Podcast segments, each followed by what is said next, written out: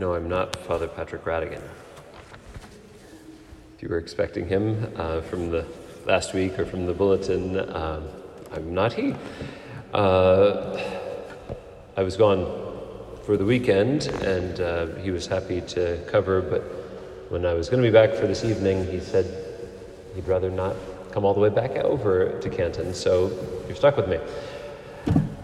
Don't worry, I'm never one who's want for words. I've got something for you to ponder. Jesus, looking at him, loved him. Jesus, of course, the one looking at him, but who is the him? Yesterday, Bishop LaValley made history in the Diocese of Ogdensburg, ordaining not just two men deacons, but a father and a son. According to those who keep track of these things, it's the first time ever in the Diocese of Ogdensburg.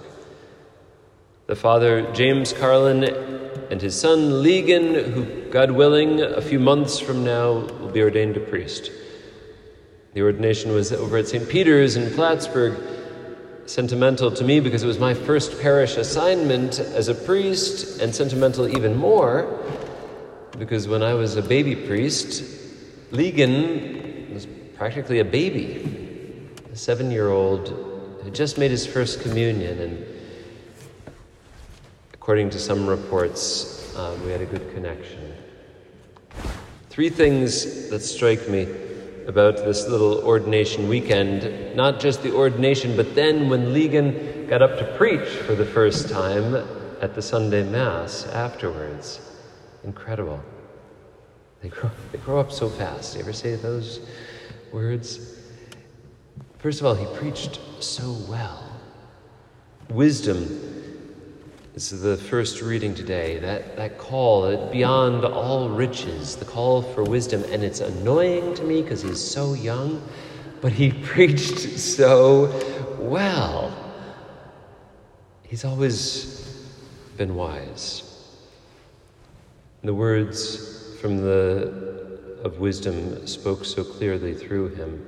But maybe even more so the, the significance of the Word of God. How the Word of God is sharper than any two edged sword, the author of the letter to the Hebrews said. And that's what he preached from.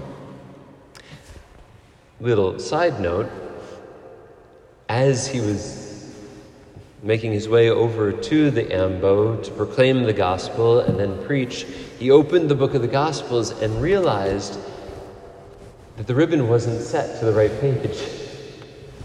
So he had to bluster around to find the page that he was supposed to proclaim, and it struck him and me, perhaps even more.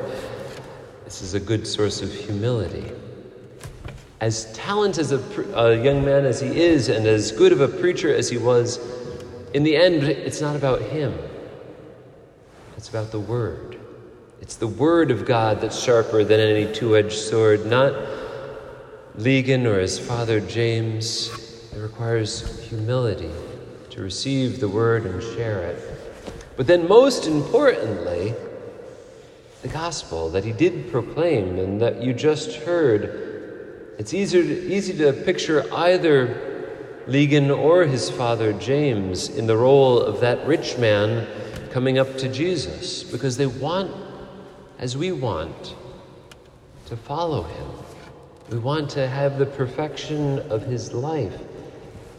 And truth be told, we have so much to give up.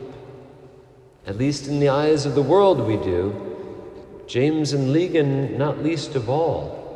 Yes, Legan surely is obvious uh, as young, talented young man is giving up a life of marriage and a family of his own, promising to spend his whole life as a generous celibate. But James also, don't sugarcoat that. He's entering into his golden years and now he's promising to spend them in service to the church. How could any of that be possible? But of course, the answer is Jesus. Just as Jesus did so with the young man in the gospel, he looked at James and John and he looks at us, not seeing what he can get out of us. But it says he looked at him with love. Without an awareness of that look, no explanation can be given as to how to follow this.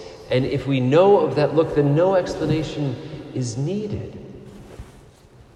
When we know of the love of God, as it was invited by the rich young man, but he turned away sadly, as was invited by James and John, who received that invitation, as he looks at each of us and invites us to follow him, he's not looking for what he can take, but what he can give and share. So the response of the psalm is the answer to it all. Fill us with your love, O Lord, and we will sing for joy. Let your look of love fill up the longings of our hearts. And when it does, we don't just pine for what we've given up, but we sing for joy.